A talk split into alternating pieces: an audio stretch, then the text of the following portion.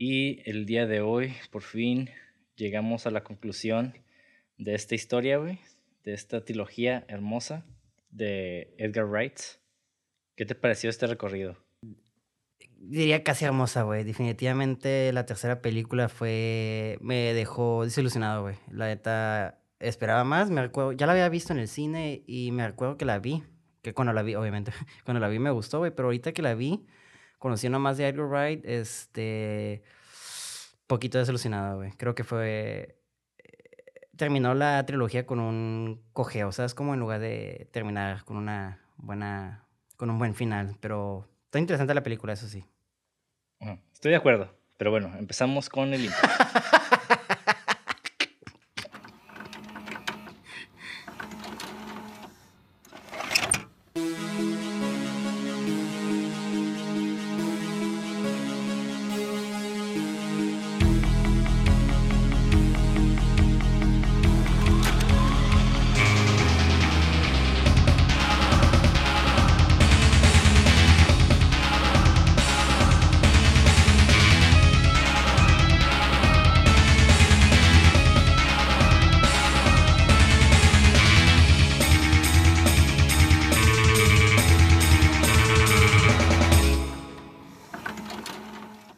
Bienvenidos a Cine666.mpg, el podcast donde en cada episodio su servidor Monty de André dialogará con Mauricio Villa acerca del análisis, crítica y hechos interesantes o pertinentes que envuelven a una producción cinematográfica de género de horror, misterio, ciencia ficción y otros géneros de carácter fantástico.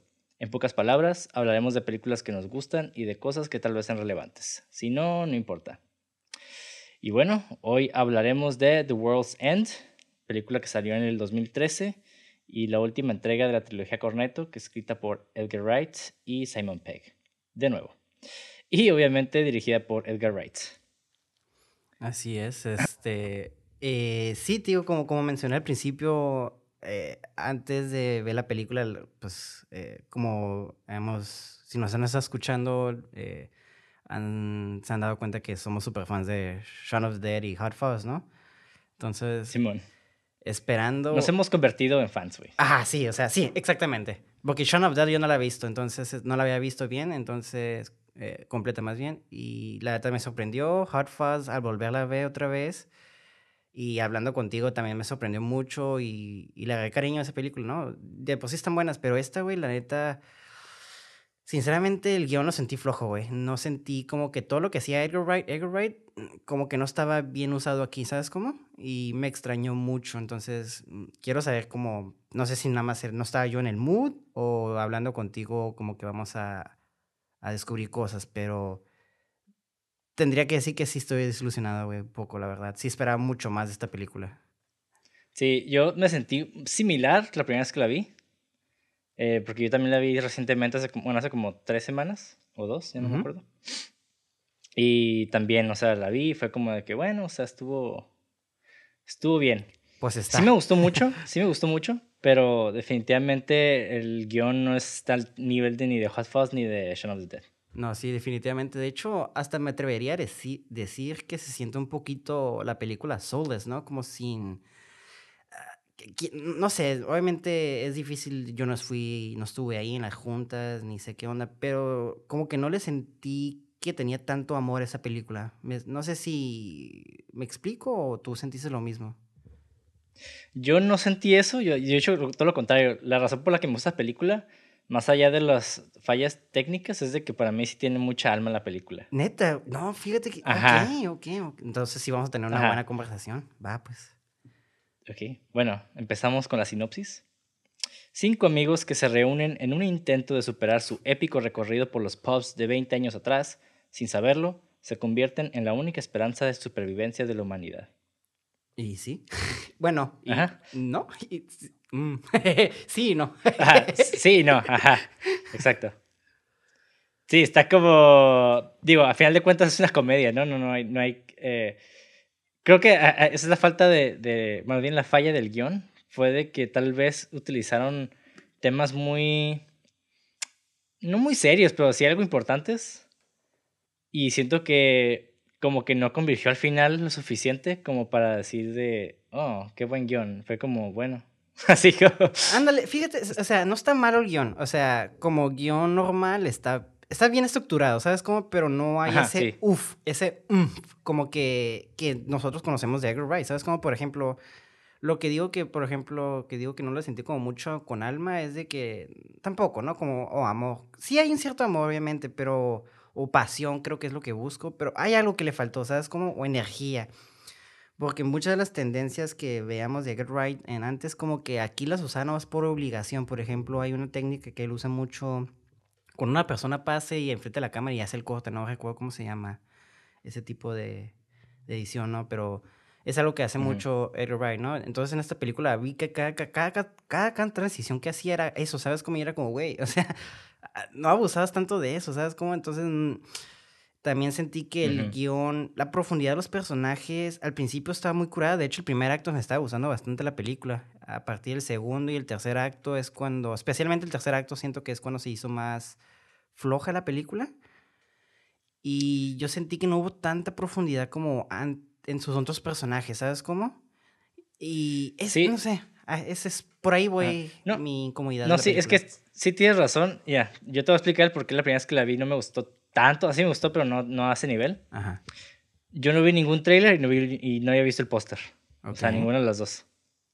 Entonces, para mí, lo que sucedió de que, ah, que cuando se peleó contra el morrito en el, en el baño, que se le cayó la cabeza y me quedé, ahí sí me quedé de what the fuck. O sea, yo sí me quedé, qué pedo. Ajá. O sea, cambió, cambió el mood de la, de la historia bien cabrón. ajá. Que todavía estaba chistoso, pero sí sentí que como que esa, esa transición estuvo muy, ah, muy como muy, este, ruda, no sé cómo explicarlo. Como si fuera otra película. Ajá, y al final pues está como súper exagerado, ¿no? Que no me molesta que estuviera tan exagerado, pero siento que lo pudieron haber explicado un poquito mejor, lo pudo haber explicado un poquito mejor.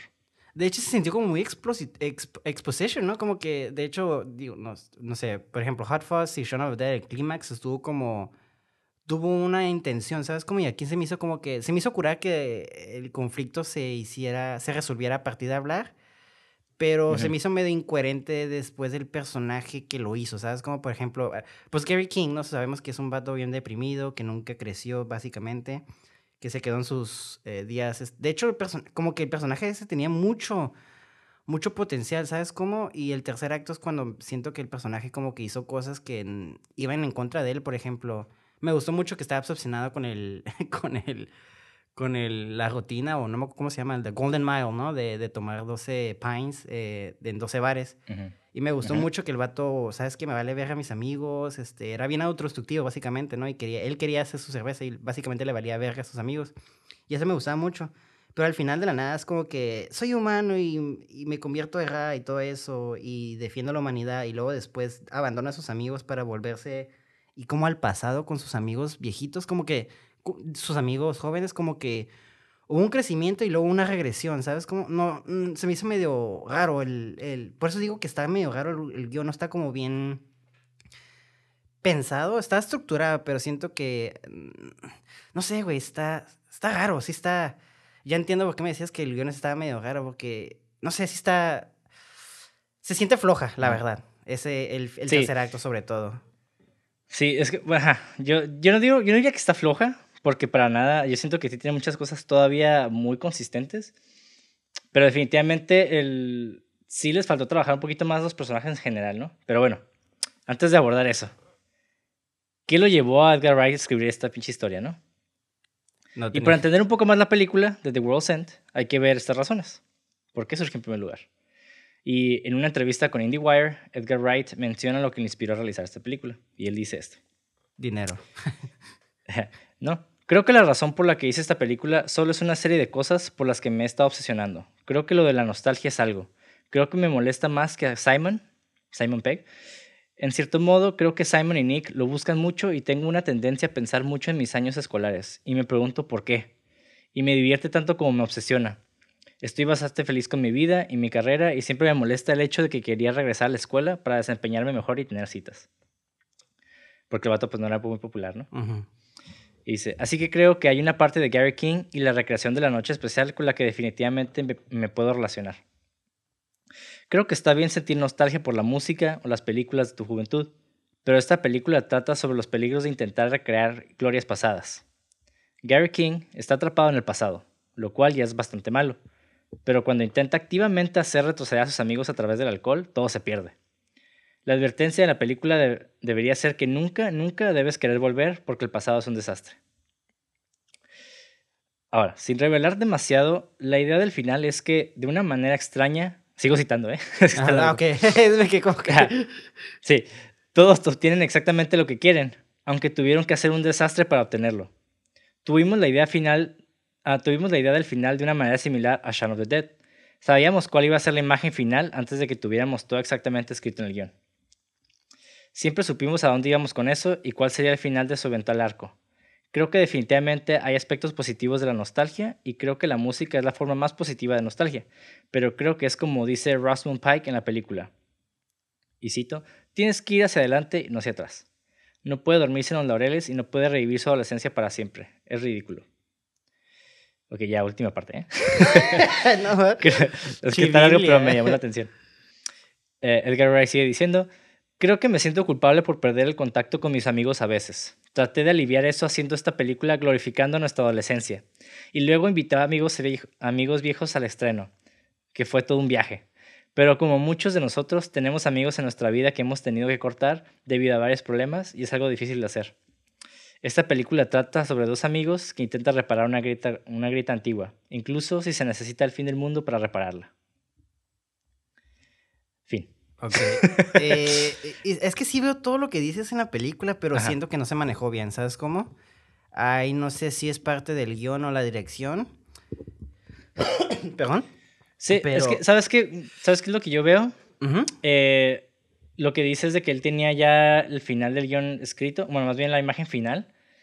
Mm. Y, el y siento que el desarrollo estuvo bien, pero a cierto punto yo creo que lo tuvo que forzar. Conectar, ¿no? Ajá, lo tuvo que conectar y tal vez esa conexión se sintió un poco forzada, ¿no? Sí, es que sí te digo, que es, que el tercer acto para mí, ay, no sé, es que te digo, estoy muy acostumbrado, tal vez me a Edgar Wright que fuera una persona muy muy metódica y muy inteligente, por ejemplo, en Shaun of the Dead, ¿no? Y no me gusta comparar películas, este, porque no es lo mismo, ¿no? Pero es eh, lo quiero comparar esta secuencia porque creo que es importante para ver cómo para dar a entender mi punto, ¿no?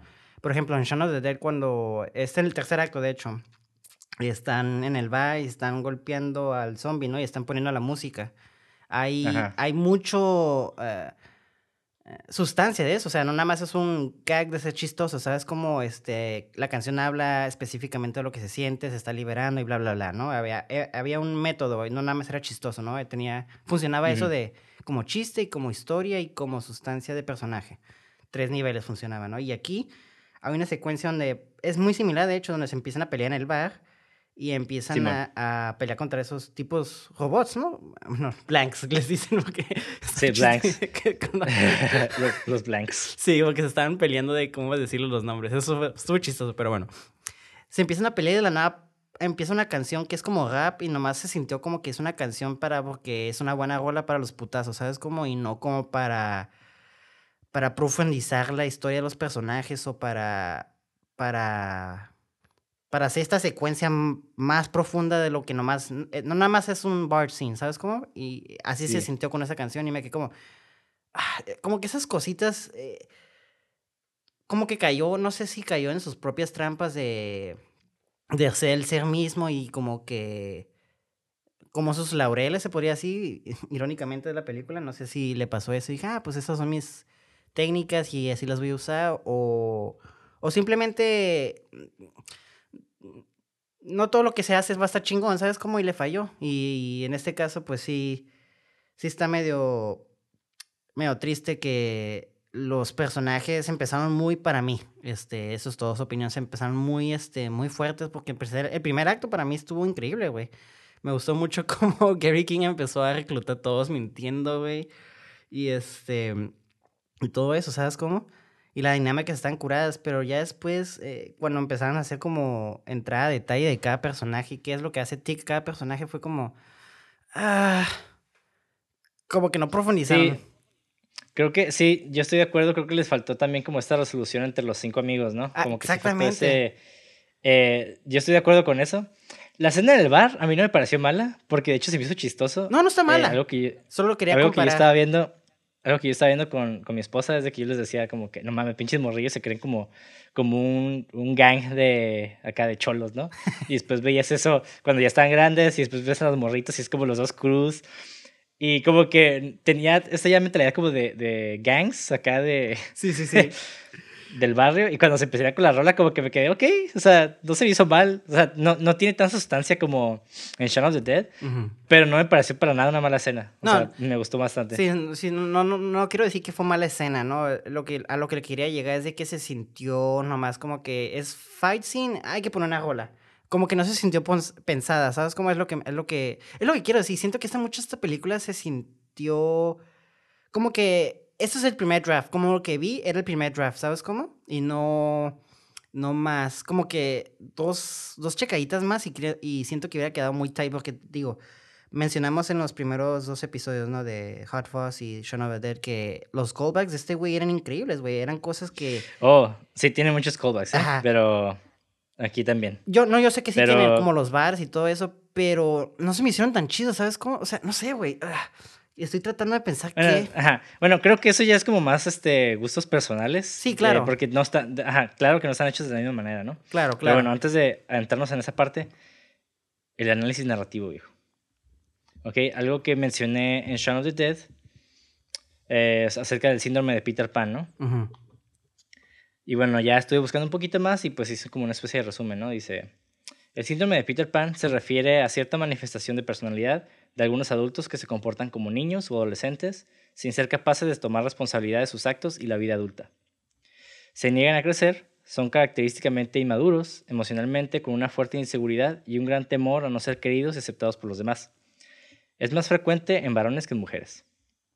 Y se caracterizan por las siguientes cosas comportarse como niños pequeños cuando su edad real es considerada la de un adulto, supera los 30. Se sienten muy atraídos por la juventud, como que idealizan la infancia y la adolescencia y esas cosas. Tienen miedo a estar solos, eh, hay mucha inseguridad, bajo autoestima, tienen necesidad de la atención de quienes les rodean. Sus actitudes se centran en recibir, pedir, criticar, con poca tolerancia a la frustración.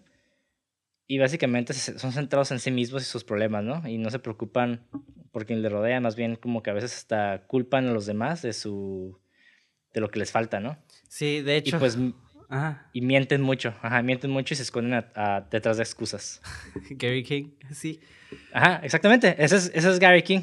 Exactamente, y sí, pues, pues, sí. no mames, De hecho, y pues Gary King quiere que hasta le llamen, lo llamen rey, ¿no? Y se considera como el príncipe entre los hombres, ¿no? Pero es el, es el tipo de personas que posiblemente si lo conoces, como que en un ratito hasta te moleste, ¿no? Como que, ay, ya cállate, güey. sí, sí.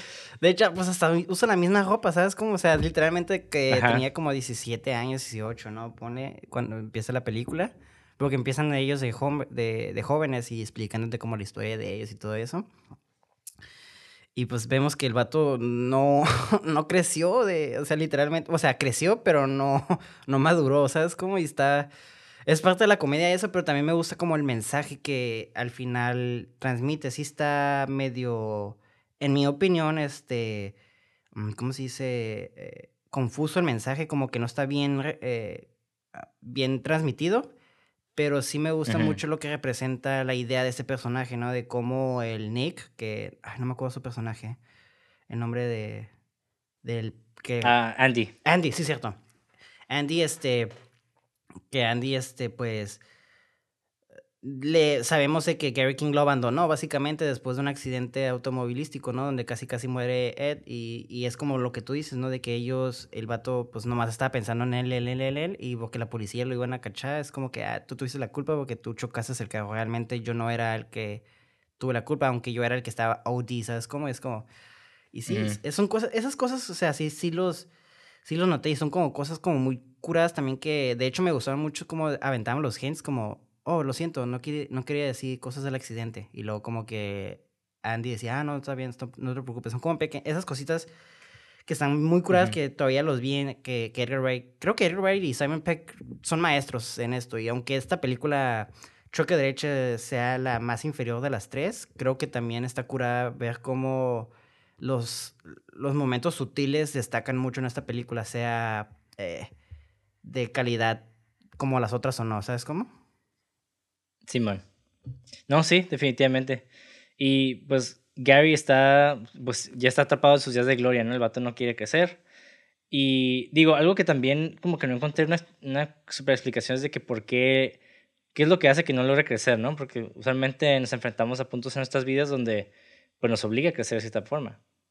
Pero el vato como que no vemos eso, ¿no? No vemos esa parte de, hey, este, ¿qué le pasó a ese güey para que el vato siga con esa mentalidad, ¿no? Sí, de hecho eso me hubiera gustado, aunque te lo, como que nomás te dan como un hint, donde te dicen que, que sus días nunca se pusieron mejor. O sea, me imagino que el vato esperaba que siempre iba a ser lo mismo, lo mismo, de fiesta en fiesta, sus amigos se fueron y él se quedó en el mismo ah, pueblo sin, pues en su mentalidad, ¿no? Es atascado en su, ah, lo que sea, ah, en su mentalidad. Entonces, este, yo creo que por eso no creció, pero sí me habría gustado que, como que tuvo que haber una situación muy específica para que el vato ya no creciera, ¿sabes cómo? Pues tal vez no, tal vez una, pero una serie de, situaciones, ¿no? Que tal vez sí sean como clave. Claro. Para que el vato pues continuara así. Y yo creo, y yo sentía que lo iban a hacer al final, pero creo que nunca lo dicen, ¿no? No, Entonces no. Me como que bueno. De hecho, muestran, muestran nada más la parte donde el vato pues intentó suicidar, ¿no? Que tiene las venas cortadas. Y este, ahí como que te das cuenta como que, oh, el vato, o sea, pasó por un, o sea, no fue como que toda diversión toda su vida, ¿no? El vato realmente sí estuvo sufriendo bastante. Sí. Pues de hecho la película empieza en, una cita, ¿no? De depresión. Bueno, no sabemos porque no tenemos como el contexto histórico de ese personaje, pero empieza en una, como en una cita, como un, ¿cómo se llaman, güey? Este, support groups, ¿no? Este... Sí, sí, grupos de apoyo. Ajá, ándale, pues sí. Entonces, a mí me gustó mucho eso porque me quedé luego, luego, ay, oye, ¿qué van a hacer con ese personaje? Y, y pues sí, jugaron cosas, sí hicieron cosas curadas con él, pero te, como tú dices, creo que sí me faltó ver como esa profundidad del por qué ya se quedó atascado en esa, en esa etapa, ¿no? Sí, y fíjate, el, usualmente muchos de los personajes que, que, se escriben en las películas tienen una, tienen una relación, ya sea de contraposición o de, o como de una extensión del mismo personaje principal, ¿no? En este caso, yo siento que los miedos de el personaje de Simon Pegg, Gary King, siento que sus miedos se propagan los personajes y realmente cada personaje representa ciertas cosas, ¿no? Claro. Entonces, vamos a ver qué es cada personaje, ¿no? Tenemos a Oliver. Ok. Oliver voy a decir el, era el... Voy a decir el... Ajá, de, The Hobbits. Ajá, el, el, actor de The Hobbits. Sí, sí, sí. Ajá. El, voy a decir los apellidos de los personajes también porque son, van a ser importantes. Ok. Por, ejemplo, Oliver Chamberlain, eh, pues es un, es un vato aguafiestas eh, de una agencia inmobiliaria y siempre tiene un, un este, receptor Bluetooth en su oído, ¿no? Ajá. Tenemos a Steven Prince, que es el vato que quería con la hermana de Oliver. Sí. Que es un arquitecto que fue alguna vez rival de Gary, por, precisamente por la hermana. Ajá. Y pues el vato se divorció recientemente y el vato se acostó con una morra que es una instructora de fitness, ¿no? y el vato se la pasa presumiendo a esa madre, se la pasa presumiendo de que, oh, sí, yo, este, eh, sí, ya te dije que, que tengo, que estoy saliendo con una morra una eh, instructora. que yo. Ajá, de 26. Siempre resaltaba el 26. Era verdad, Ajá. Pero está bien triste porque a la vez eso es como que lo que... Si estás resaltando muchas cosas es porque lo único bueno que te pasa en tu vida casi casi, ¿no? Sí. Pues igual como Gary, ¿no? Que está resaltando como cosas, este, como... Podría ser como... Pues sí, hasta Gary como que se rehúsa medio a crecer, ¿no? Porque se está como acostando con chicas más chicas que él. Como que no está aceptando que ya deberías de tener... Digo, no necesariamente, pero una relación con, con una persona de tu edad, ¿no? Pues una mentalidad adulta, güey. Exacto, por eso, no, por eso dije, no necesariamente, pero sí debe de haber una madurez. Entonces, este es algo que Oliver que dice que sí tiene, pero realmente no, porque está saliendo con una morrita de, de 26 y, y, para él lo ve como importante, ¿sabes? Como realmente ya con eso te das que es una cuenta que no es una actitud muy madura, pues. Tenemos también a Peter Page, que es el, uh, es el morro que era intimidado de niño y siempre fue como el nerd, ¿no? Que, que acompañaba al, al, grupo acá y era el vato como el, como el sayo del grupo, ¿no? Y Sí, el que siempre tenían que rescatar. El weak. Y pues ahorita, ajá, y pues ahorita como que el vato está con su esposa, pero yo no siento que hay una relación tan amorosa dentro de esa relación. Perdón, ajá, de entre su esposa y él. Y pues trabaja para su papá, ¿no? Sí, porque de hecho al final cuando porque él se muere, el personaje se muere eh, y revive como un blank, regresa a la familia, pero y la secuencia que vemos este, es que la familia dice, "Mm, la esposa ni se dio cuenta que era un blank y se ve que él está jugando con los niños y que la mano se está haciendo como tipo cosas y los niños están como aburridos de él, ¿sabes cómo? Como que ni los Sí, niños lo quieren, güey. Y es como, dang, ese vato tuvo una vida bien culera, güey, bulleado y luego los papás y los hijos, eh, bueno, la esposa y los hijos como que te ignoran, güey. Es como, wow. Y luego tenemos a Andy Knightley, que es el personaje interpretado por Nick Frost. Andy es, el, eh, es un socio de, de buffet de abogados de gran prestigio. Y la secretaria de Andy le dice que tiene un visitante que resulta ser Gary, ¿no? Pero Andy pues no quiere nada con ese güey. No. por- de- debido, a- ajá, por debido al incidente que tuvieron de, De de mojos. manejo, ¿no? Ajá. Que personalmente se me hace un incidente demasiado exa- exa- ah, no se me hace tan severo como para cortar lazos de amistad con alguien. Bueno, quién sabe, ¿no? Oye, güey, ima- vez ok, dependiendo, imagínate que yo estoy manejando, güey. Que tú me estás manejando Sí, que sí. estoy drogadísimo, güey. Y chocas, güey, te cortas la... ah, una... ¿Cómo se llama la...? Una ingle, güey, o algo así. Dijo que se cortó algo que casi se desangraba y se Ajá. moría. Y yo te dejo, güey, porque viene la policía, güey. No me vas a... No me- Sí, sí, cierto. Sí, cierto. Sí, güey. sí, no. si Pero todo- quién sabe, tal vez, tal No, vez no nomás te busca tu casa, te mete una putiza y volvemos a ser amigos. No, güey. Tú sabes que no debe- seríamos. Si me pones la putiza, eso sí, sí me buscas, pero no. Después de la putiza no deja... dejaríamos de ser amigos, güey. Definitivamente, sí, eso no pasa. sabes, güey. Eso no sabes. A veces fortalece lazos de amistad, güey. Bueno, chance sí. Porque pues ellos se fortalecieron, pero sí hubo un tiempo donde años en donde no se hablaron, pues. Ajá. ¿va? Y bueno, y según esto era porque Andy creía que era por las, por las 600 libras, ¿no? Que le debía. Y que al final, que, al- que al final, ya llegaremos a eso, que al final se las terminó pagando, quitándole la fe a los demás, ¿no? Sí, güey, juntas como no seas mamá. Ay, güey. Y ahí, te das, y ahí te das cuenta que el tipo de persona que es este güey, ¿no? El Gary King, pues sí, de hecho, algo Ajá. que me gustó mucho de, ya comparando también mucho a las películas pasadas, me gustaba mucho que, por ejemplo, Simon Peck, digo, los dos eran como fuck-ups, ¿no? Pero hasta cierto punto, bueno, más en Shaun of the Dead, pero eh, por lo general la relación o la dinámica entre las actuaciones de Nick y Simon Peck es de Simon Peck es el, el que es straight, straight, straight guy o el que tiene que recuperarse, ¿no? Pero me gustó mucho aquí que la dinámica se cambió, que Gary King, bueno, Simon Peck era el fuck up, ¿sabes cómo? Y, Ajá. y, y Nick era responsable y que el, el que siempre estaba detrás de él. Me gustó mucho ver eso. Simón. Sí, es que en las películas de comedias usualmente uno es como que el chingón y el otro güey es el, como el pendejazo que da risa, ¿no? Sí, sí. Y Straight pues esos y güeyes ajá. ajá, y siempre tienden a cambiar los roles estos güeyes. Y, pero, guacha, eh, hablando de los personajes de los amigos, como te decía, representan estos miedos de, de Gary King, ¿no? Y para ser un poquito más exactos, con Oliver es que el trabajo se vuelve el centro de su vida, ¿no? Porque Sí. para muchas personas ahorita tal vez es, el es un miedo, ¿no? Cuando estás morro también de que, oye, no quiero volverme un simple... Un güey zombie. que tiene rutina, que su rutina nada más trabaja y va a su casa y duerme, ¿no? Eh, por otro lado, que tu, que tu vida pierda significado y te jactes de cosas de la vida que son bastante banales, ¿no? Como Ujú. Steven, que se la pasaba jactándose de la morra fitness. Y tras otra parte también, otro miedo, Fíjate de llevar que- una vida promedio. Fíjate que él también se fijaba mucho en su físico, como que era muy vanidoso porque se la pasaba haciendo ejercicio, como que se vestía muy bien, ¿sabes cómo? Ajá, sí, sí, sí, exactamente. O sea, cosas como banales, pues, superficiales. Eh, la otra es, otro miedo es llevar una vida promedio y no tener como tu propia voz, ¿no? O sea, una persona que no tiene, que no se defiende, que no te levantas por ti mismo, ¿no? O que no te defiendes. Sí, que sí. ese es, vendría siendo el Peter, ¿no? Que el, el morro, el vato que fue bulleado de morro. Y el último, que yo creo que es uno de los, de los miedos que más significativos, que es Andy, el de Nick Frost, que es uno es perder a tus amigos y perder el amor de tu vida, que es lo que le pasó a ese güey, realmente. Porque Andy no se ve como una persona con muchos amigos, realmente, y tampoco se ve como una persona, bueno, nadie, ¿no? Pero especialmente él, como que es una persona medio, hasta mamona, ¿no?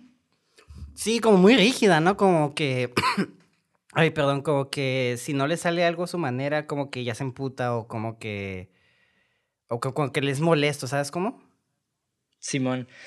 Y yo creo que estas mismas cosas, miedos que se fueron proyectando de Gary King, ellos mismos fueron, fueron las mismas cosas que lo atrajeron a él otra vez, ¿no?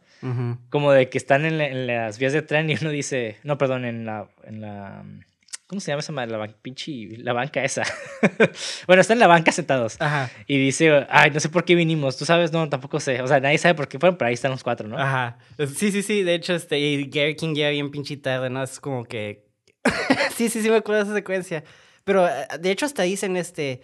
No podemos, no podemos creer que los, nuestros hábitos sean difíciles de, de morir porque siempre seguimos a Gary King hasta el final, ¿sabes cómo?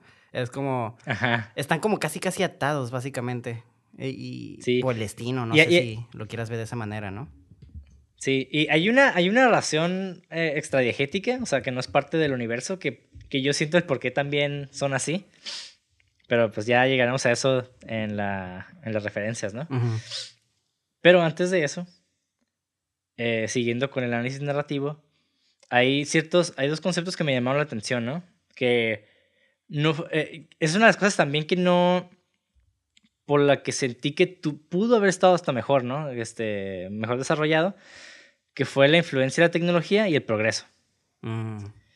Ok, la influencia de la tecnología. De cierta forma, esta inteligencia extraterrestre llamada The Network muestra nuestra dependencia hacia la tecnología a tal grado que es esta misma herramienta la que nos mantiene eh, encadenados, ¿no? Pues sí, hasta acá vivos también, ¿no? hasta cierto punto. Ajá, ajá, es, es, como la paradoja del ser humano, ¿no? Hace, hace cosas que para sentirse vivo que terminan también por destruirlo, ¿no? Sí. Y eh, en el caso de Oliver, el de Hobbit. Ajá, sí, sí. Ese güey siempre está pegado a su micrófono Bluetooth todo el tiempo, güey, para hablar por su celular. Y eso también nos, nos, nos, puede resonar a nosotros, ¿no? Como de que, ¿qué es lo primero que hacemos cuando despertamos? Agarrar el pinche celular, ¿no? Sí. Que lo último que hacemos es ver el celular y también apagarlo. O sea, estar constantemente alimentándonos de esta tecnología, ¿no? Sí, sí, pues es que como dicen, ¿no? Ya el celular es una extensión de, tu, de, de ti mismo, ¿no? O sea... Ajá. Sí, claro. Y digo, esto es una... Eh, algo que me pasó, ¿no? Estaba hablando con un, un señor inglés. No sé si ya lo había contado y algo que me estaba diciendo, estamos manejando, ¿no? Y él me dice, no, ¿sabes qué? ¿Qué es lo chistoso, qué es lo trágico de este, de este cuadradito? Porque así me dijo este cuadradito, refiriéndose al celular. Ah, ok. Me dice como, pues es de que nos facilita el trabajo, pero también hace que nos llevemos el trabajo a nuestras casas. Y yo como que me quedé, pues qué chafa, la neta, sí es cierto. Pues sí, es que, pues es que es como, se podría decir que es como un tipo ya es que está bien loco, güey, porque literalmente ya es una extensión de ti, güey. O sea, si te quitan el celular, güey, todo el desmadre que te provoca en tu vida, porque pues ahí tienes todos tus, uh, o sea, fuera de eso de la distracción, ¿no? O sea, ya como, como si tu tu cuestión de trabajo, tienes tus, uh, la manera de comunicarte con una persona, la manera de mandar mensajes para decir, hey, voy a tener trabajo, ¿no? O sea, toda tu agenda básicamente está ahí, ¿no? Entonces, el simple hecho de que eso esté disrupted, eh, literalmente manda tu vida a caos, porque mi mamá, de hecho, poniendo el ejemplo de mi mamá, mi mamá eh, se le echó a perder su celular o tenía que repararlo básicamente y se quedó dos días sin celular y mi mamá, pues le estaba costando porque una se que se quería distraer con el celular, ¿no? Dos, tenía cosas que hacer, tenía que contactar cosas y hacer llamadas y te das cuenta como, no mames, güey, o sea, ¿qué pedo, güey? ¿Qué, qué, qué, qué, qué, qué harías si no tenemos, es más, si no perdemos la tecnología, el simple hecho de que nos no sé, un dios, lo que sea, ¿no? Diga, ya no existen los celulares y pum, desaparezcan. El simple hecho que eso desaparezca, güey, puf, el, el, desmadre que se haría en la, en la vida cotidiana del ser humano, güey. Sí, todos se, todos se pierden en la calle, güey, no saben cómo llegar a sus casas. y están enfrente de la casa, ¿no? Como, ¿dónde puta está mi casa? Simón. y, y, de hecho, si te puedes pensar, nadie se sabe los números de celular de nadie más, más que el tuyo, ¿no? Ahorita ya con. Ni yo me lo sé, güey. O sea, yo cuando estaba morro, yo me acuerdo, güey, que todos aprendíamos los teléfonos de todo el mundo, güey. Desde la casa, ¿no? O sea, como que yo me sabía el número de todos mis amigos. y ya con el celular, no me acuerdo, yo no me sé el mío, güey. Sí, cierto, es, es cierto. Es, es, que, es que a nosotros nos tocó como esta transición de tecnología de la avanzada, como de, la media avanzada a la avanzada, ¿sabes? Como porque a mí me tocó mucho, sí, cierto, como dices tú, de que era de salir a la calle y pum, pum, le tocaba la puerta a mi compa y decía, hey, ¿vas a salir a jugar? Va va. Y ahora es como, hey, ¿qué vas a hacer? No sé nada. ¿Le caes? Va. Y es por celular, ¿sabes cómo? Y es como, sí es cierto, era... Ya ni hay casas que ni tienen teléfonos de casa, pues, o sea, es como, ¿sabes cómo? Le pregunté a un amigo ahí, ¿cuál es tu número de casa? No, no tengo, güey, tengo celular. Es como, oye, la vieja. Y cuando me preguntan, ¿tú tienes número de casa? Es como, ¿eres viejo? ¿Qué es? Como, no sé, güey, estoy No, loco. y, y es cierto, o sea, sí, y, esa- y eso es, qué bueno que mencionas eso porque es a lo que voy, ¿no? Ajá. El progreso, Eh, eso. o entre comillas, ¿no? ¿Qué tanto es? ¿Qué al igual tanto? que la tecnología, ajá, al igual que la tecnología y el alcance global que tiene, pues la homogenización cultural, ¿no? Y cómo nos comportamos cada vez más se acerca a un punto bastante gris, ¿no? Como de que todos estamos tomando las mismas acciones. O sea, ya el hecho de que nadie use tel- teléfonos de casa, a pesar de que en algún punto lo hicimos, eh, ya está funcionando hasta de manera global, ¿no? De que todos estamos moviéndonos al mismo punto. Sí, sí, sí.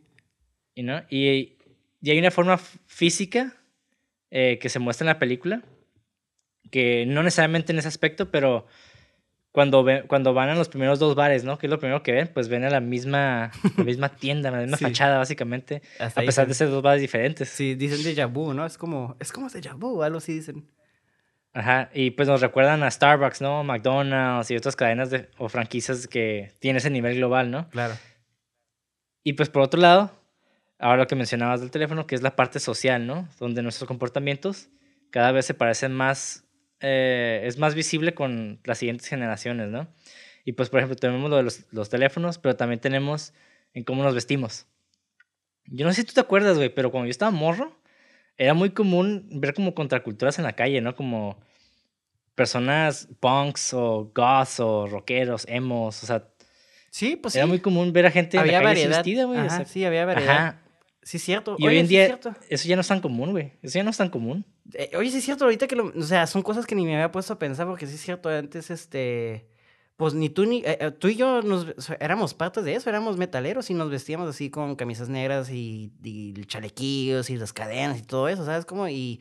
Sí es cierto, hubo un punto donde yo, digo, me imagino que la madurez también, empecé a dejar de vestirme así, y pero también sí es cierto, o sea... Cuando nosotros estábamos creciendo, estábamos en nuestra juventud, literalmente era como el, el face de emos, ¿no? De, de emos. Y ya no existen. Sí, es cierto, güey. O sea, ya son una, una raza extinta o, o en peligro de extinción, güey. Sí, es cierto, ya todos somos como más. normies, sí se podría decir. Sí. Y es que también estamos llegando a un punto donde la identidad es cada vez más difícil de describir, güey. Porque cada vez se homogeniza más. Sí, es cierto. O Y eso está bien cabrón. Porque, ¿qué son los blanks en la película? yo, yo- O sea, no, no tienen personalidad. Nada más están ahí, pues es como. Y es, y es básicamente en lo que nos estamos convirtiendo poco a poco, ¿no? Digo, dudo bastante que lleguemos a convertirnos en algo así. Es como una manera muy exagerada, ¿no? De verlo, pero sí estamos como tendiendo a eso, ¿no? Como estar, llegar a vestir igual, ¿no? Y hablar igual Es- y... ¿Sabes que también porque creo que es por eso, es porque tenemos miedo de ofender a la gente? Pues ya ves como todo political correctness y todo eso, es de como, si ya quiero hacer esta cosa, esto puede ser una mala imagen para ellos y eso ya me va a traer... Siento que hay un miedo también por la tecnología de, de que ya sé hacer algo y ver cómo te van a recibir, ¿sabes? Como, y también por el miedo de la cancelación y todo eso, pues. Ya es un tema muy diferente, pero sí siento que es como tiene que ver esto como también, mientras que más avanzamos, hay cierta gente que va a tenerle miedo a la tecnología, por ejemplo, ¿sabes cómo? O le va a tener como cierto respeto, se podría decir, porque pues sí, o sea, son cosas que eh, nos va a estar cambiando la vida cotidiana bien drásticamente y eso es, es algo que se debe de tratar con cuidado, ¿sabes? Como porque si no vamos a hacer... eh, eh, chance y nuestras manos ya no son manos y van a ser celulares, ¿no? Por tanto, vicio al celular. Pero es un extremo, lo estoy llevando al extremo, pero es algo posible, ¿sabes? Como, como tú dices, como nos estamos acercando, güey. Sí, y está, y está bien loco porque también la manera de pensar, güey, estamos yendo casi lo mismo también, güey. Es- y, o sea, analicemos, por ejemplo, la llegada del meme, ¿no? Del meme. Antes, güey, teníamos al, al, al morro chistoso del salón, ¿no? Sí, y ahora cualquier persona que comparte memes es chistoso. Pues sí, O sea, ya todos tenemos, pensamos en memes, güey. pues sí. Es que cabrón también- eso, güey. Ajá, sí, sí, sí, cierto. Ay, güey. Así como, la verga, ya estamos pensando igual, ya como que Está, está cabrón, güey, está cabrón. Y bueno, ya no, no me quiero meter tanto en eso porque es un tema bien denso. Sí, claro, claro. Y pues también creo que también nos iríamos un poco, digo, que sí es pertinente a la historia y a la, y a la película, pero hay muchas más cosas de las que hablar, ¿no? Sí, sí, claro. Y digo, también en Blade Runner podemos hablar de lo mismo, ¿no? Oh, esa es otra, güey, sí, es cierto. Ajá, pe- pequeño fun fact de Blade Runner acerca de la identidad. Eh, creo que en el mundo nada más hablan como tres lenguajes, que es inglés, chino y español. Creo que es algo así. Los idiomas más y es hablados. porque...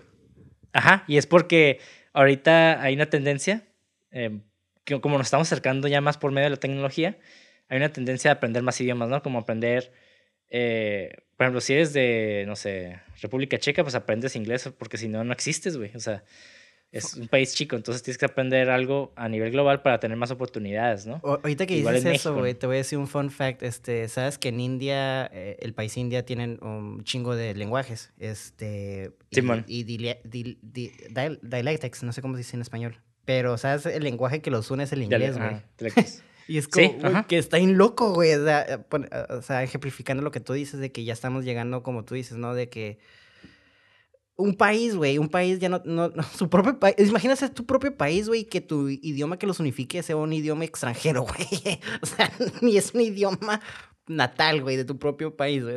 Está, ya estamos en ese punto, pues, o sea, y eso fue antes de la tecnología, fue por colonialismo, ¿sabes cómo? Entonces, este, está Ujú. bien loco, güey, que que la tecnología ya está eh, ayudando a esto, ¿sabes? Como eh, simplificando eh, la conquista de culturas de a través de otras, ¿sabes? Cómo está bien loco eso, güey.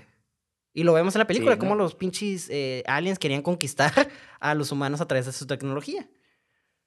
Simón, exactamente. Que según eso para llegar como a, a, a esta, esta relación con otros planetas, ¿no? A lo que tú dices, homogeneidad, de que se supone, es lo, es lo que están diciendo Ujú. los aliens es de que como nosotros somos bien desmadrosos, no vamos a gelear con los otros. Y es como, güey, es que ese es el punto, no tenemos que ser iguales, porque si somos iguales, este, el mundo se va a volver muy aburrido. Y, y lo, en la película lo probamos, ¿no? Al final, en el tercer acto, es cuando, ¿cuántos de ustedes son humanos? Y nomás son tres. Y es como que, güey, pues, o sea, pues no, o sea, eh, es, es, Sí, lo, man. es lo que dice el, el Gary King, ¿no? To human is to err, o algo así. el, el ser humano es cometer errores y de los errores se aprende. Errores humanos, ajá. Ajá, exactamente. Exactamente. Y, ok, sí, digo, tampoco me van allá porque sí, sí está muy largo este tema, güey. Sí, sí, sí. Pero, referencias visuales. Va. Eh, empezamos con la narración de apertura de Simon Pegg, ¿no? Sobre cuando estaba con, con los amigos de Morro. Sí. Eh, si vemos esta narración, nos vamos a dar cuenta que en realidad, paso a paso de lo que está narrando, es un presagio de lo que le suceden de grandes. Sí, es la película. ¿no?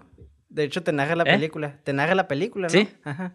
Exactamente. O sea, la primera secuencia es la narración de la película entera, casi, casi. Bueno, menos el gobierno de los alienígenas, pero Claro, obviamente. Ajá. básicamente.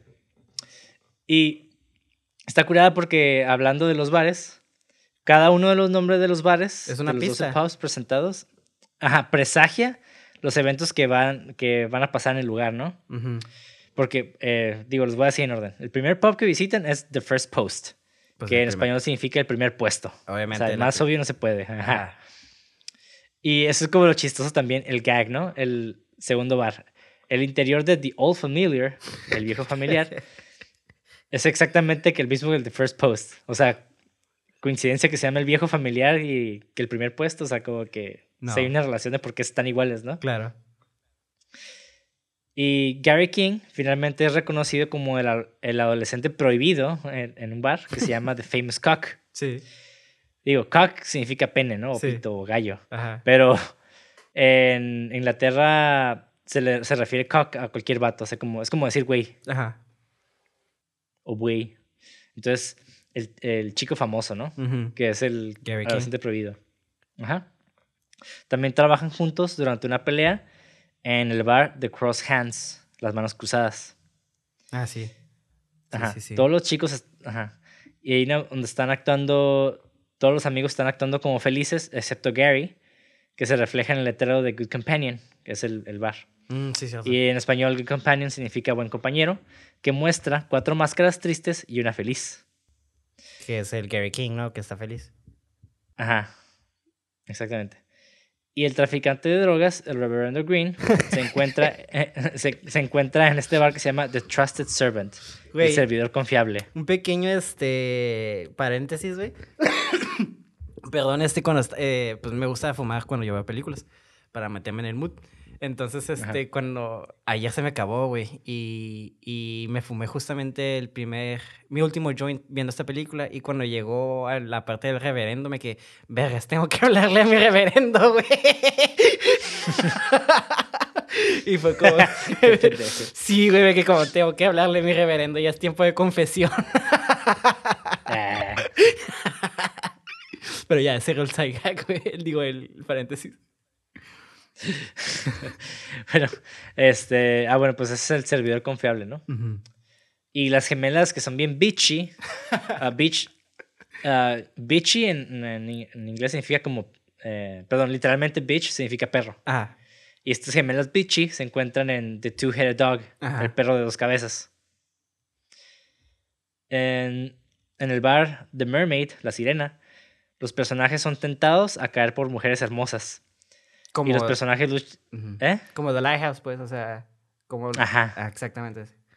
Sí, los que no saben, las sirenas básicamente tienen como un llamado que atraen a los marineros y lo que hacen ellas es como los agarran, los, los creo que los besan o los agarran y los ahogan. Sí, son como... eh, es que mucha gente piensa que las sirenas, ah, son bonitas, no, son unas pinches hijos de puta, güey, las sirenas, güey, son, son criaturas que se supone que son tricksters, ¿no? Son, te engañan. Ajá. para- ajá. Es como Loki. Ándale. Muy buena serie, por cierto. Ya vi el primer episodio. ¿Ah, ¿ya salió? Ya, no la he visto, güey. Está, está chido, véanla, está curada. Muy diferente. Ok. Muy bien. Y los personajes luchan contra enjambres de enemigos en The Beehive, la colmena. Claro. En The King's Head, la cabeza del rey, Gary King hace una última resistencia y decide continuar su viaje sin la ayuda de nadie más. Sí. Y Ah, se sí, conduce cierto. un automóvil a través del el bar The Hole in the Wall, eh, el agujero en la pared, dejando pues un agujero en la pared, ¿no? Eso me... eso- sí, sí, claro. Eso me dejó mucha duda, porque de la nada el compa llega y está vivo y es como, güey, ¿cómo, cómo que estás vivo cuando... cuando Ah, son, esos detallitos creo que se me hicieron como un poquito lazy, que son como las cosas que digo que creo que estaba muy acostumbrado a que Edgar Wright escribiera muy tight, ¿sabes cómo? Y, y ver como estos huequitos, no huecos, pero tampoco no son plot holes, pero como estas incoherencias creo que sería, creo que, creo que es lo que me, me quitó, porque tú sabes que yo soy una persona que me quitó el, el, el disfrute de esta película, porque y yo esto lo admito y siempre lo he dicho, yo soy una persona que se fija en los personajes, para mí los personajes vienen primero. Y como estos güeyes se sintieron un poquito flojos, eh, bueno, no flojos, sino no tan pensados como pre- previos trabajos de Edgar Wright, como que eso fue lo que me, me desilusionó, porque, ajá, ya llegué al meollo de los asuntos. Pero Simón. Sí, eso es. Ajá. Bueno, y el último bar donde los eventos suceden en The World's End, pues que significa el fin del mundo, pues condu- conducen al fin del mundo, ¿no? Ah, Eso claro. Es como que ya algo muy obvio. igual que el first pose, ¿no? Es como obvio. Sí, es el obvio. Ajá. Sí. Edgar Wright admitió que se pensó mucho en el vestuario de los personajes.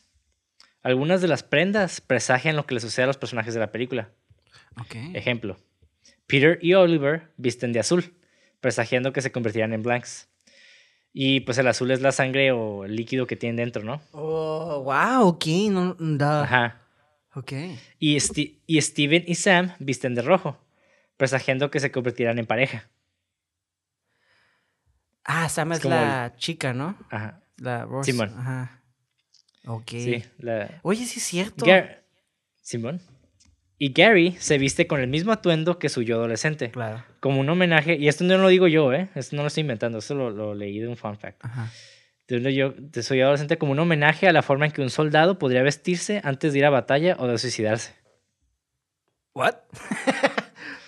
Sí, es que es muy común para los soldados que se suicidan, que lo han hecho, que se visten de soldados antes. güey. Sí, yo sé. Eh, O sea, sí se lo entiendo, pero se me hace bien. Ok. E- Es que entiendo el, el, el, el- significado. Es como su atuendo, pues su. El, el traje que se pone un rey, ¿no? O sea, antes de ir a la batalla, que es la batalla para él, es este, el, el, el Golden Mile, ¿no? Y, y terminar lo que no terminó. Pero, no sé, se me hace, se me hizo muy intensa la, lo entiendo, pero me sacó de onda por la intensidad de la referencia, ¿no? Pero sí, sí. entiendo, sí lo sí, Sí, sí, Y mientras el joven Gary en el flashback de apertura mira fijamente al amanecer, se puede ver una estrella fugaz, más tarde referida como la llegada extraterrestre rápidamente cruzando el cielo. Oh, ok, eso sí lo vi. Porque luego cuando, cuando dice el, el viejito que, que hablaba mucho con el Steven, si no me equivoco, ¿no? Simón. Este le dice que ah, hay un bueno, No me acuerdo si era Steven. ¿Mande?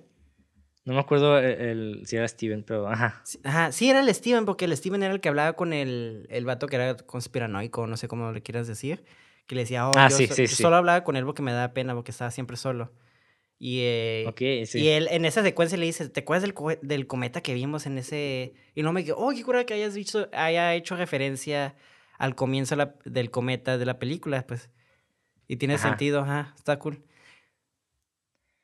Y pues ya como último callback que me llamó la atención es de que Oliver, el, el vato de The Hobbit, al principio está mostrándole una casa a una pareja, ¿no? Porque el vato trabaja para bienes raíces. Sí, sí, sí. Y al final vemos a ya el Blank Oliver, ya convertido en el robotillo ese. Simón. Mostrándole la misma casa, perdón, una casa a la misma pareja, güey. Simón. qué, qué, cool. Sí, hablando de los callbacks, este, ¿Consideras los, los, las señales de los bares callbacks o son hints? Yo los considero como más hints, ¿no? No, ajá, son hints, no son callbacks. Sí, porque esta película no tuvo mucho callbacks, ¿no? Sin... No, es, es, que sí tiene, pero son más sutiles que los otros. Y yo siento que. Es que esta, este proyecto de World Sense se me hizo muy ambicioso, güey. Sí. Porque está trabajando muchos personajes, está trabajando tramas bastante densas. Y cómo presentarla también puede ser como medio sketchy, porque digo, a pesar de que sí hubo eh, un foreshadow, con foreshadow básicamente es mencionar eh, sucesos antes de que sucedan. Para que cuando pasen, no sean como, ¿de dónde pasa eso? ¿Sabes Ajá. Ajá. Ajá. Y siento que son tan sutiles que siento que al guion le faltó ahí un poquito más trabajar esa parte. Porque yo sí sentí, o sea, sin ver, yo no vi el trailer ni el póster, entonces cuando vi la movie me quedé, ¿what? O sea, ¿qué pedo, güey? ¿Qué es mm, eso, güey? Ok. Ajá. Yo no vi, o sea, tal vez si la vuelvo a ver, porque yo nada más la vi una vez, note esa diferencia entre los personajes, pero tal vez note más cosas en, con el entorno en el que están. Como de que, ah, mira, que con los fans facts y busqué, la neta sí, los, sí encontré cosas, pero pues ahorita llegamos a eso. De hecho, este, de los callbacks, ah, retomando, o sea, hablando, estamos hablando de eso. De hecho, el callback que se me gustó mucho, que, que concuerdo contigo, sí son muy sutiles. Creo que por eso no me gustaron tanto. Digo, de, ah, bueno, ahorita vamos a hablar de eso, pero el callback del chiste de la mamá, güey. de, la que ya ves que el Kerry King siempre dice que estaba muerta su mamá. Ah, sí, bueno. Y al final dice, oh, su mamá nunca sobrevivió. no, la mamá no. sí, oh, la verga. pero, eh, como que. Y esa es otra cosa, ¿sabes qué? La película no se me hizo casi chistosa, güey. No. A mí sí me dio risa. A mí sí me dio risa la movie. A mí no pero me hizo no tanto, como, No tanto como Hot Fuzz. Eh, me, me, hizo, no me hizo jajaja, pero me hizo jijiji, güey. O sea, fueron como chacos y me quedé como, ja. Eso, eso sí lo quería, de hecho lo, noté en mis apuntes de que, digo, sí, no sé, se me hizo muy curioso que no me hizo mucho reír, güey. No se me hicieron muy, no, güey, no. Porque te puedo decir varias, ajá. Sí, es que tiene, yo creo que temas un poquito más, más densos, güey. Sí. Eh, sí, tiene un poquito, temas un poquito más serios. Y eso, ya sabes qué, yo creo que eso también. Ahorita que mencionaste lo del absurdo de ciertas situaciones, si la película fuera más, este, menos seria, eso, lo absurdo se entendería mejor. Y yo siento que aquí como que no embonó esos dos, esos dos aspectos de la película, que fue lo absurdo con los temas serios. Mm, pues sí. Como que ahí, ahí le faltó un poquito más trabajo. No sé si fue, no, no, no sé si fue aspecto de guion, porque el guion normalmente no se hizo malo, güey. O si fue como de, de ejecución. Entonces ahí fue como... Mm. Fíjate que puede ser las dos, porque estaba viendo hace, antes de comenzar el podcast, estaba viendo que esta es la película más, bueno, no vi, no vi hasta ahorita, de la trilogía, es la más cara, que era de 20 millones. Este, no sé si está, eh, ya está hecho la conversión de pounds a dólar, pero lo que vi es... Entonces, este, 20... Y todas las, las, otras películas que había hecho, creo que... Ah, no, no me acuerdo cuánto era Hot Fuzz. Pero me imagino que está más cara The World's End. Puede ser que hay directores que bajo tanto presupuesto no... O están más acostumbrados a trabajar con algo más chico, ¿sabes cómo? Y al momento de step it up a algo más grande, pues es, es, es no es lo mismo eh, dirigir una indie movie que dirigir una blockbuster, ¿sabes cómo es?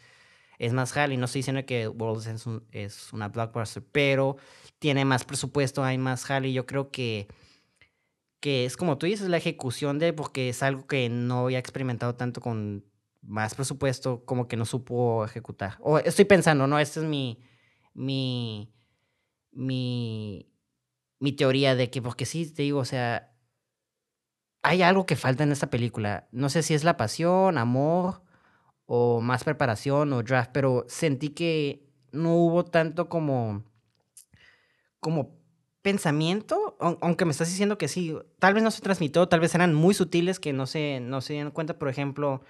Y es otra cosa, por ejemplo, en Hot Fuzz y Shaun of Dead eran parodias, ¿no? De, de, de, zombies y de policías. Y aquí no sentí que fuera como una parodia de, de... Digo, no tiene que ser.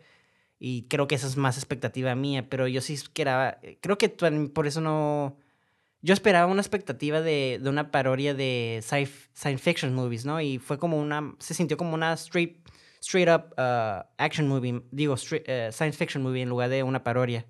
Digo, no está mal eso, pero yo creo que por eso tampoco hicieron tantos chistes, ¿no? De que, porque no se concentraron en parodiar como ciencia ficción, sino como en contar su propia historia.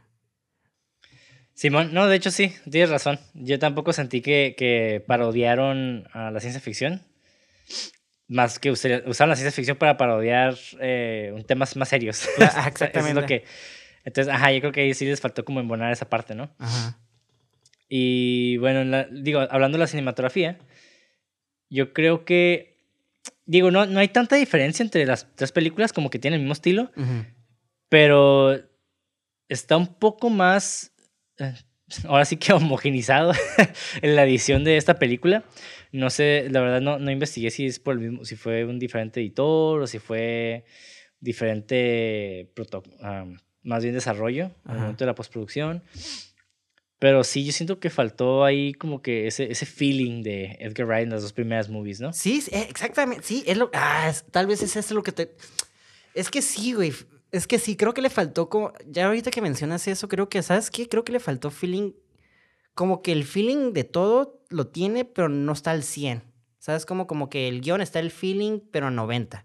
Eh, el estilo de Edgar Wright está el feeling, pero nomás a 90. Como que no llegó a ese 100 que siempre está estamos, bueno, o yo estoy acostumbrado de él, ¿sabes cómo? Ajá. Entonces, sí. Pero, pero digo, hay algo curada que me gustó de la cinematografía, güey. A ver. La película avanza a través de tres formatos negativos cada vez más grandes. Ok. Y es para representar como varias cosas, ¿no? Ajá. El metraje del flashback de apertura, que, de la narración cuando están morros, es de 16 milímetros. Y desde ese punto hasta los robots es de, de tres perforaciones a Super 35. Ok. Y, y, después de ese, a un Panavision anamórfico de cuatro perforaciones hasta las escenas finales, que cambian de regreso a Super 35. ¿Pero para qué? O sea, ¿cuál fue la intención de cada este lente y o sea, ¿cuál fue la intención de usar estos tipos de, lentes para estas secuencias o estas partes de esta película específicamente? Ah, simplemente es como referenciar, porque las películas de sci-fi antes eh, se, se filmaban mucho en ese formato. Ah, ok. Y las películas, por ejemplo, de acción, hoy en día es como el, anamórfico, que son los, los visiones estas largas con las líneas negras así blancas, perdón, las líneas negras arriba y abajo. Sí, sí, los, ¿cómo se les dicen esas madres? Este, aspect ratio. Ajá, el aspect ratio de 2.35. Ajá. Digo, ya, perdón si me estamos usando muy mamonas, sino, pero es de cuenta que el tamaño del film es diferente en cada, en cada este, sección. Ok. Y pues al final regresan otra vez al Super 35, que es cuando ya están en, en esta en este mundo apocalíptico, ¿no? Ajá, sí. Posapocalíptico. Ah, que es como que ya lo más sci-fi. Sí, cierto. Pues sí, de, pues sí. De hecho, se me hizo curada. De hecho, es otra cosa. Eh... Perdón. Las referencias de. Te voy a admitir. No me gustó el chiste de. de... O se me hizo bien X el chiste de la barda, güey, en esta película.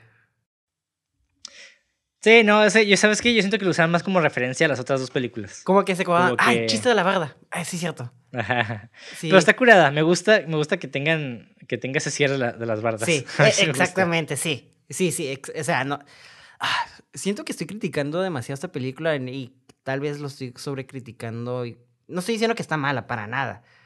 Eh, No, está muy buena, a mí- está- a mí, me gustó muy chingo, está- es- sí Pero, me o divertí. sea, ajá, pero- sí me divertí. Y, y- pero creo que sí, tal vez mi crítica es, no la estoy como, mm, eh, eh, como dando a entender muy bien con mis palabras porque no sé hablar, pero creo que mi crítica sí viene de un, de un punto, ¿no? Y también tengo que reconocer que también es un gusto, que es, que es gusto. Y esta película, te digo, está bien estructurada, o sea, tiene un comienzo y un fin y un medio, ¿sabes cómo?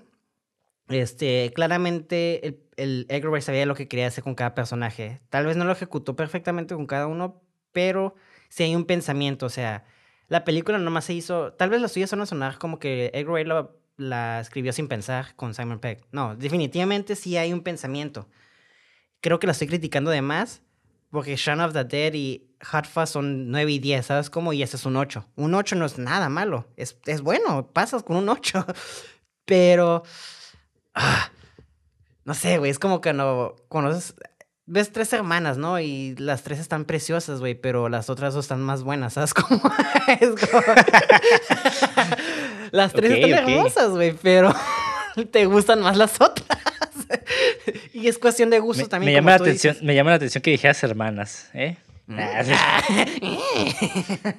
ya, bien depravada, no, no es cierto. Este, ¿Qué pasó ahí? Es que, pues, es- si son una trilogía me- o primas, ¿no? O sea, algo familiar. eh, Son.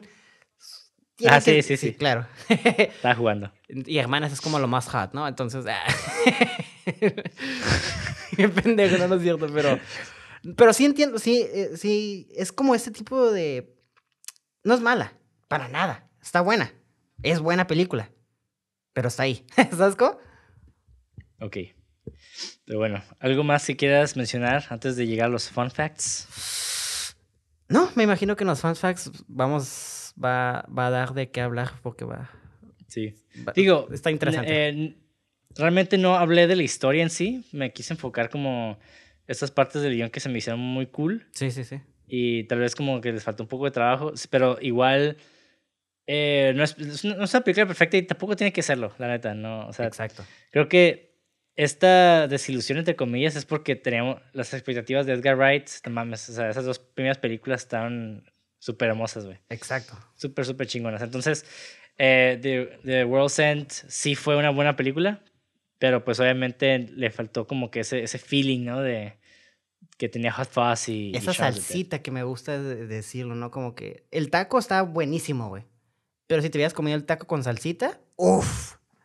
Mejor. ¿no? Exactamente, o sea, sí, eh, y es lo que quiero decir, o sea, la película sí está bien y no quiero y no se trata de comparar las otras a las otras cosas porque cada obra es su propia cosa, ¿no? Pero Ajá. sí hay cosas que sí me gustaría comparar para entender mi punto. Entonces, este, sí sonó como que critiqué de más la película. Y bueno, cuando alguien, cuando amas algo, lo criticas de más, ¿no? Entonces creo que también fui un poquito más fuerte de lo que debí, debí, pero realmente la película está buena y creo que la crítica que se di quizás no sea como toda correcta, pero sí viene de un punto, viene, viene de fundamentos que se vieron en la película, pues no nada más es crítica por crítica, es lo que quiero decir. Así es. Pero bueno, fun facts. Ay, lo bueno, güey, aquí, aquí es donde empieza el podcast. Eh, hace rato, eh, cuando estaba diciendo los nombres de los personajes, dije, dije sus apellidos. Y es por esta razón. Punto número uno. Todos los apellidos de los personajes principales tienen conexiones con la realeza o la corte. Gary King, que es rey. Andy Knightley, Knight, pues caballero. claro. Peter Page. Page anteriormente en el medievo se le decía así a los ayudantes de los caballeros o los escuderos. Ah, sí. Ajá. Stephen Prince es un prín- pues, Príncipe. príncipe de Prince. Y Oliver Chamberlain. Chamberlain es como es un chambelán. No los que van a quinceañeras, sino como los de los medievo, ¿no? Sí, sí. Más vergas todavía. Ajá, más vergas. Eran y niños en con la- el- el punto número dos Ajá. de los fun facts es la continuación, ¿no? Cuando, es, es un pequeño que, me- que se me hizo curadilla. Cuando Sam, la muchacha, se une a los chicos en el bar de The Old Familiar, todos se ponen de pie para saludarla, excepto Gary. Ya Esto alude a sus nombres medievales. King, Knight, Page, Chamberlain, Prince, donde todos en la corte del rey se levantaban para saludar a un visitante, excepto el propio rey. Ok, ok. Eso, eso no me había dado cuenta de, de que los nombres eran este. Ah, eh, que Ajá. eran este. Como nombres de pues realeza y sabes cómo eso. Sí, cierto, no me había dado cuenta de eso. Creo que sí, Ah, sí, entonces, tienes mucha razón que es muy sutil las cosas, ¿eh? Tan sutiles que. que a veces se te pasan.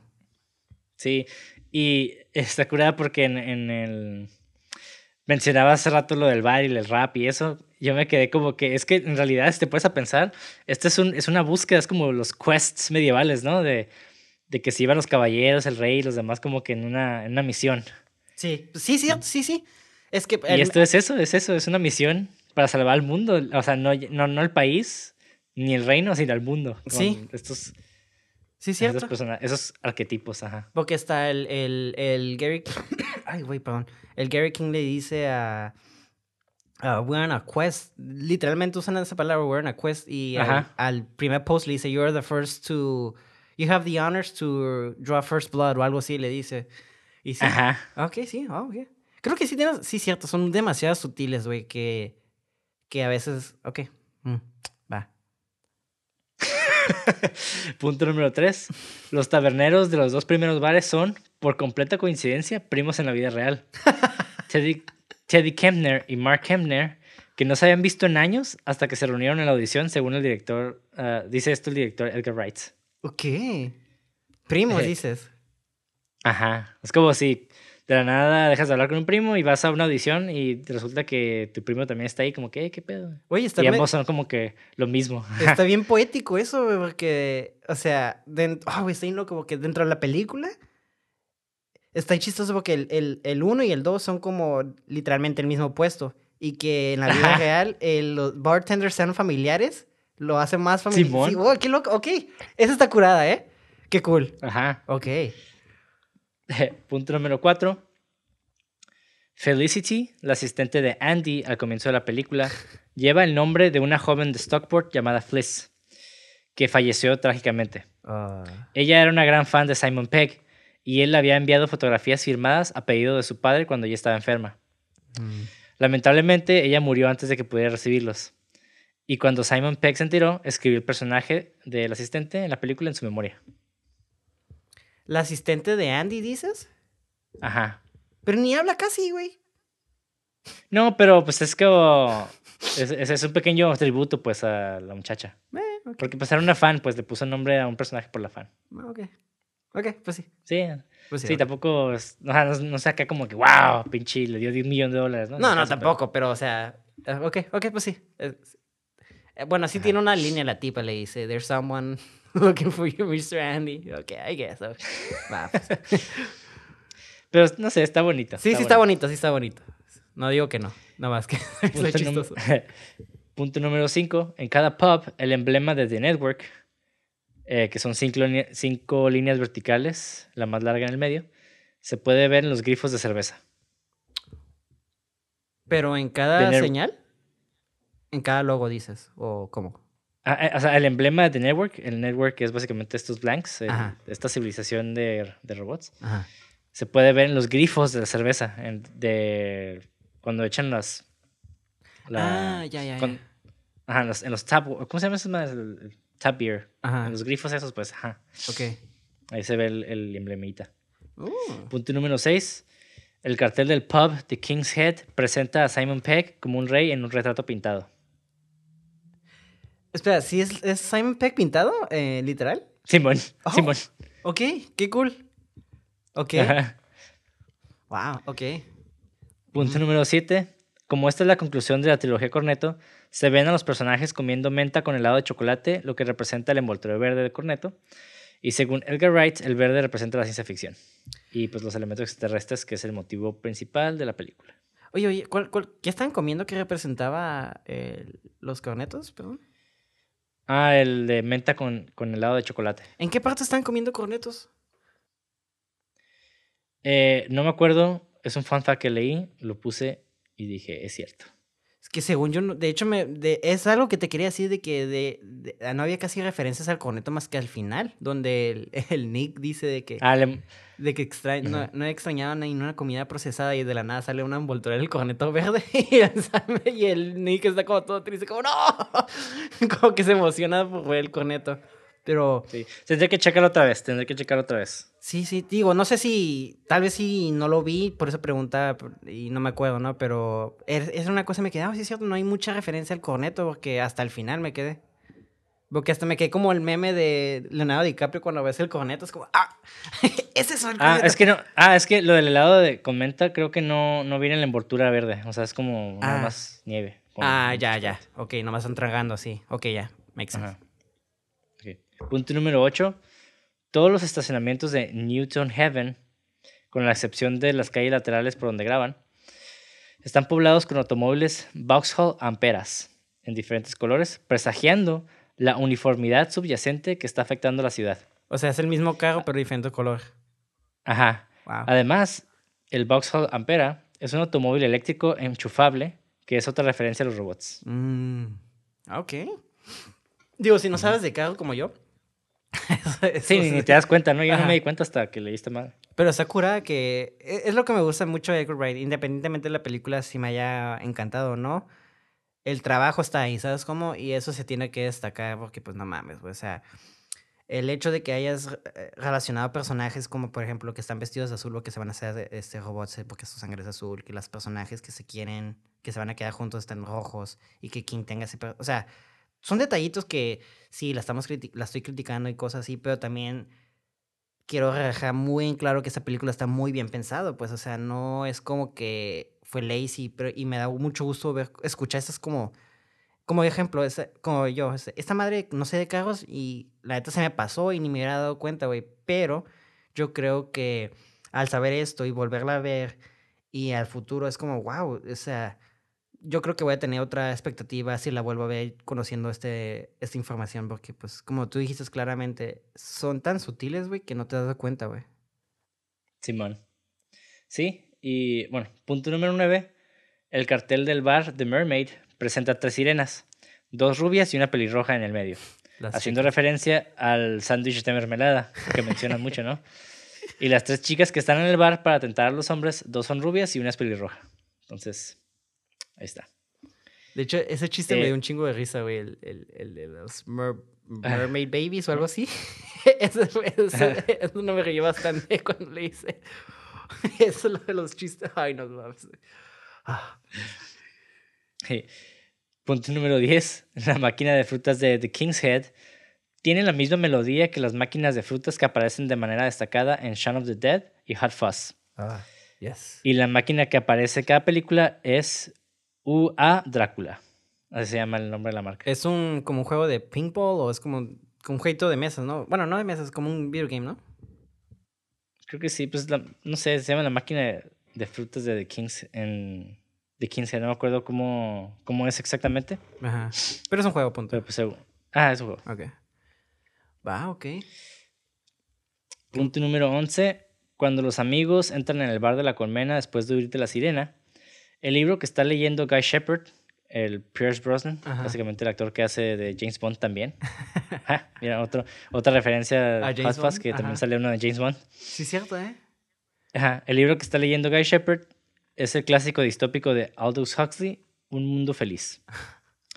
Y los que no sepan eh, de qué trata el libro Un Mundo Feliz, se trata de una de las distopías más famosas del siglo XX.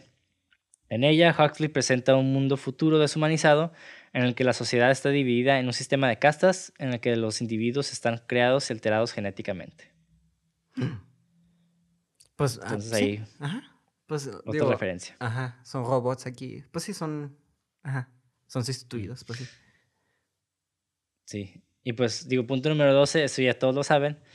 En cada película de la trilogía Cornetto hay una escena de acción principal en un pub, En un en un pub. bar. ¿El bar de Shaun of the Dead salió aquí, güey? El bar no, según yo no. Ok, nada más quería saber si iban a. Porque está. No sé por qué pensé de que si el bar salió en Shaun of the Dead, lo iban a meter en The World's End, ¿sabes cómo? Que tendría sentido, pero tal vez por cuestiones de Budget. practicidad no les convenía. Ajá. Sí, sí. Ajá. Ok, va. ¿Qué más traes, viejo? Punto número 13. Durante el rodaje de la escena del apocalipsis, varios residentes de Dorking, Surrey, llamaron al cuerpo de bomberos porque pensaban que, la, que Box Hill estaba en llamas. Eso está curada. Cu- Es, es- siempre me Sí, mama, güey, cuando hay historias donde de cine, ¿no? Que están haciendo algo. Por ejemplo, el tipo de. ¿Cómo se llama? La Friday Night, ¿no? Que, se, que lo vistieron como todo derretido y se va así a su casa, ¿no? Y va a comprar algo. Sí, un- no me acuerdo una tiendita y el tipo se le queda viendo como, what the fuck.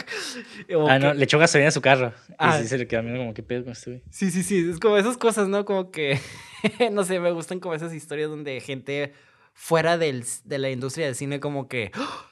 ¿qué están haciendo? Se está quemando, ¿no? Como, no sé, está curada ver eso, como, que, como la confusión. Sí,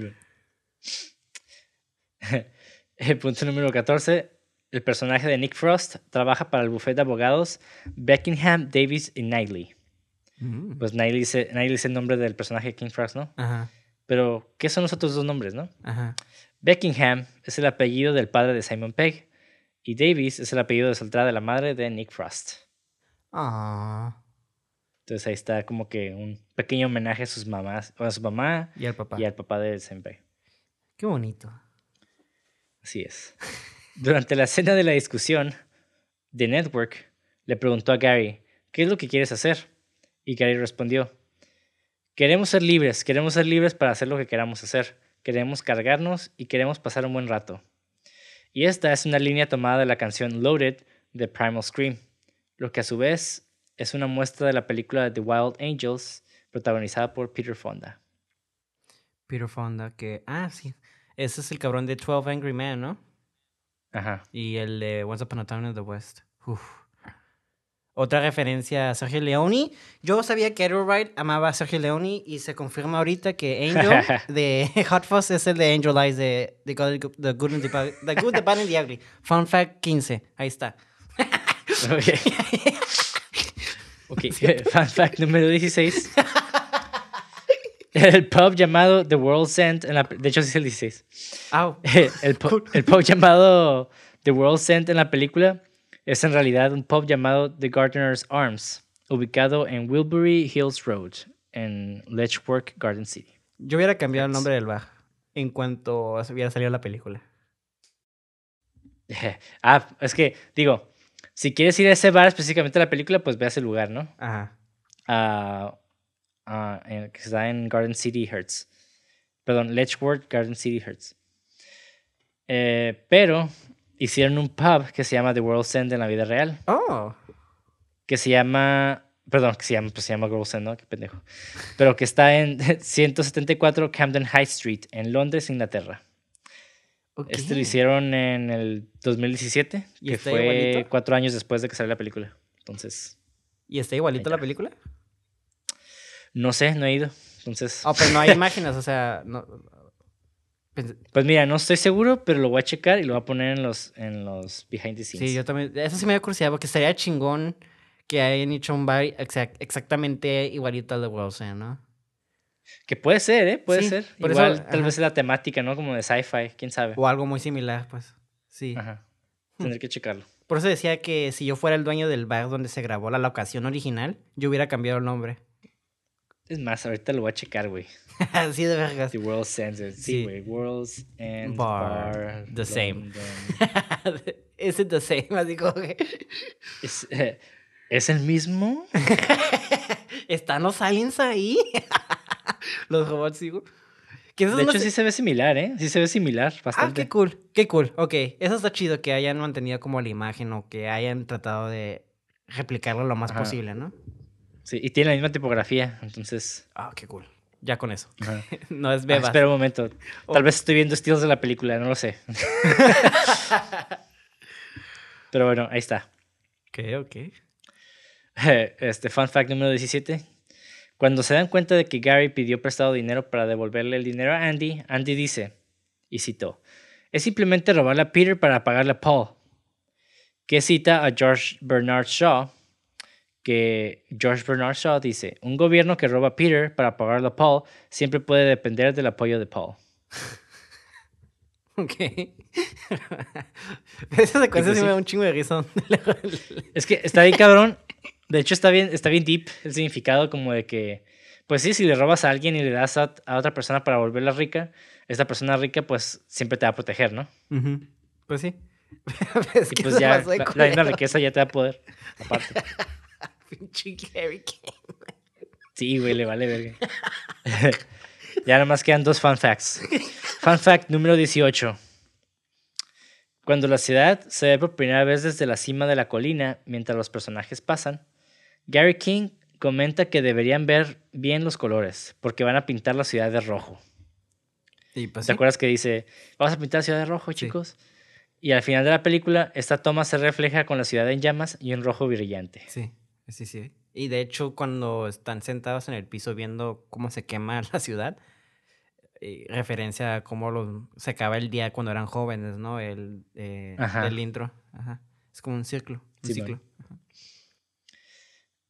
Punto número 19. El nombre de la cabeza del rey también se usó en Shaun of the Dead. Además, acerca del, del final de la película, Gary le arranca la cabeza a su Blank, a su Blank más joven, sosteniendo la cabeza del rey, literalmente. Ujú. Ok. y pues so punto cute. número 20. Cuando le dices, está chistoso. Este, yo- este punto número 20 yo lo voy a inventar ahorita mismo. La trilogía corneta está en vergas. Y si la, y si la watchan, les va a mamar bien cabrón. sí, pues sí, es- este, yo le pondría en general a la trilogía un 9, güey. Overall, ese...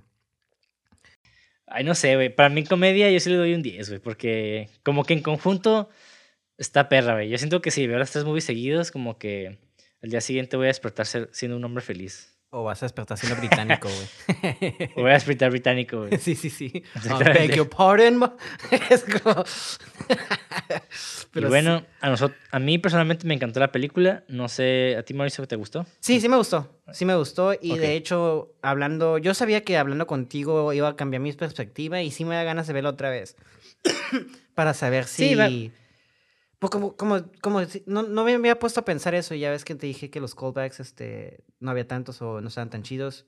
Y tú dijiste, no, es que eh, hablando llegamos a la dijiste de que eran muy sutiles y todo eso. Y me quedé, ok, tienes razón. Y sí es cierto, hablándolo es como que, mira, sí es cierto, aquí sí es cierto. Entonces me da muchas ganas de verla otra vez mm, para ver qué, qué tanto cambia mi opinión. Porque al momento de conocer algo y no conocer algo, tus opiniones van a ser diferentes, ¿no? Entonces, con este nuevo conocimiento y nuevos ojos, se podría decir, al verla otra vez, quiero ver cómo cambia mi, mi opinión, o si no cambia, que también se vale, ¿no? Pero me, estuvo muy interesante este episodio. Me gustó mucho hablar de esta película y me gustó mucho la trilogía de, de, de la Cornetto Trilogy. Me gustaría verlos trabajar otra vez, el Simon Pegg, Edgar Wright y Nick. Este, aunque Nick y Simon Pegg trabajaron juntos hace poco, bueno, no hace poco, con una película que se llama Paul, con Seth Rogen, que es un alien. Sí. ¿Qué? De hecho, han trabajado juntos varias veces, ¿eh? También salió hace poquito salió una película. Uf, no me acuerdo cómo se llama. Sale Sammy Peggy y Nick Frost, pero la verdad la vi no me dio tanta risa. Pero no han- Era otro director. Pero no con Edgar Wright, ¿no? No, no con Edgar Wright. Sí, no, yo quiero que Me esos tres juntos, ajá. Estaba en. Lo voy a buscar también. La de Paul está chida, güey. Está chida. Está cool. Ajá. Pero la verdad, o sea, no, tampoco la- yo no la puedo comparar con estas películas. No, para nada. No sé, No, no, no, para otro nada. nivel, güey. Para nada, para Es otro nada. nivel. Nada que ver. No, sí, definitivamente es una trilogía que se tiene que ver. Eh, se va a disfrutar bastante. Van a aprender bastante de guion. Si, le, si se ponen a pensar y a examinar estas películas, realmente van a aprender un chingo de guion. La manera en que Simon Pegg y este, disculpen, este Edgar Wright, este escriben el guion y ponen cosas sutiles, a veces tan sutiles que ni nos damos cuenta, ¿sabes cómo? O a veces, no sé, son unos genios esos cabrones. Y te digo, sí me gustaría ver qué, qué más podrían hacer estos dos juntos escribiendo algo y pues los tres actuando juntos. Simón. Ah, ya, ya encontré el nombre de la película. Se llama Slaughterhouse Rules. No, ni idea, nunca lo había escuchado. Sale Simon Pegg y Nick Frost. Pero la neta, no está tan cool. O sea, la vi. eh, se supone que es de comedia, pero. O sea, ellos no. Los actores no meten mano en esta película para escribir ni nada. Mm, Y los, sus personajes están como muy X. mm. Digo, si, la- si las quieres ver por nada más eh, nostalgia, pues adelante, ¿no? Va. Pero, pero igual no, nada que ver, nada que ver. En fin, eh, ¿ustedes qué les pareció? Dejen sus comentarios si están viendo en YouTube. Hay una sugerencia o tal vez algo que se nos pasó para que también lo comenten y la gente vea. Está muy cool el episodio. A mí me gustó bastante esta película, a pesar de que no, para mí es la más débil de las tres, pero eh, tal vez ya en gustos personales tal vez les gustó más, no sé. Ahí nos dicen qué pedo. Claro. Y pues nos pueden encontrar en Facebook e Instagram como cine666.mpg, en YouTube como cine666 solamente. A mí me pueden encontrar como Monty de André en Instagram y Facebook. Y pues también tengo una página de fotografías que se llama Monty de Foro y por si la quieren checar. ¿Y a ti qué tal? Y a mí me Como- encuentran en Instagram como Levago, doble G, si no me equivoco, y un bajo al final. Y ya, eso es lo único que tengo. Entonces, este, no olviden escucharnos, darle like y toda la chingadera a YouTube, campanita, la chingada. Y sí, nos despedimos ya. Cornetto Trilogy. Ah, bien bros, ¿no?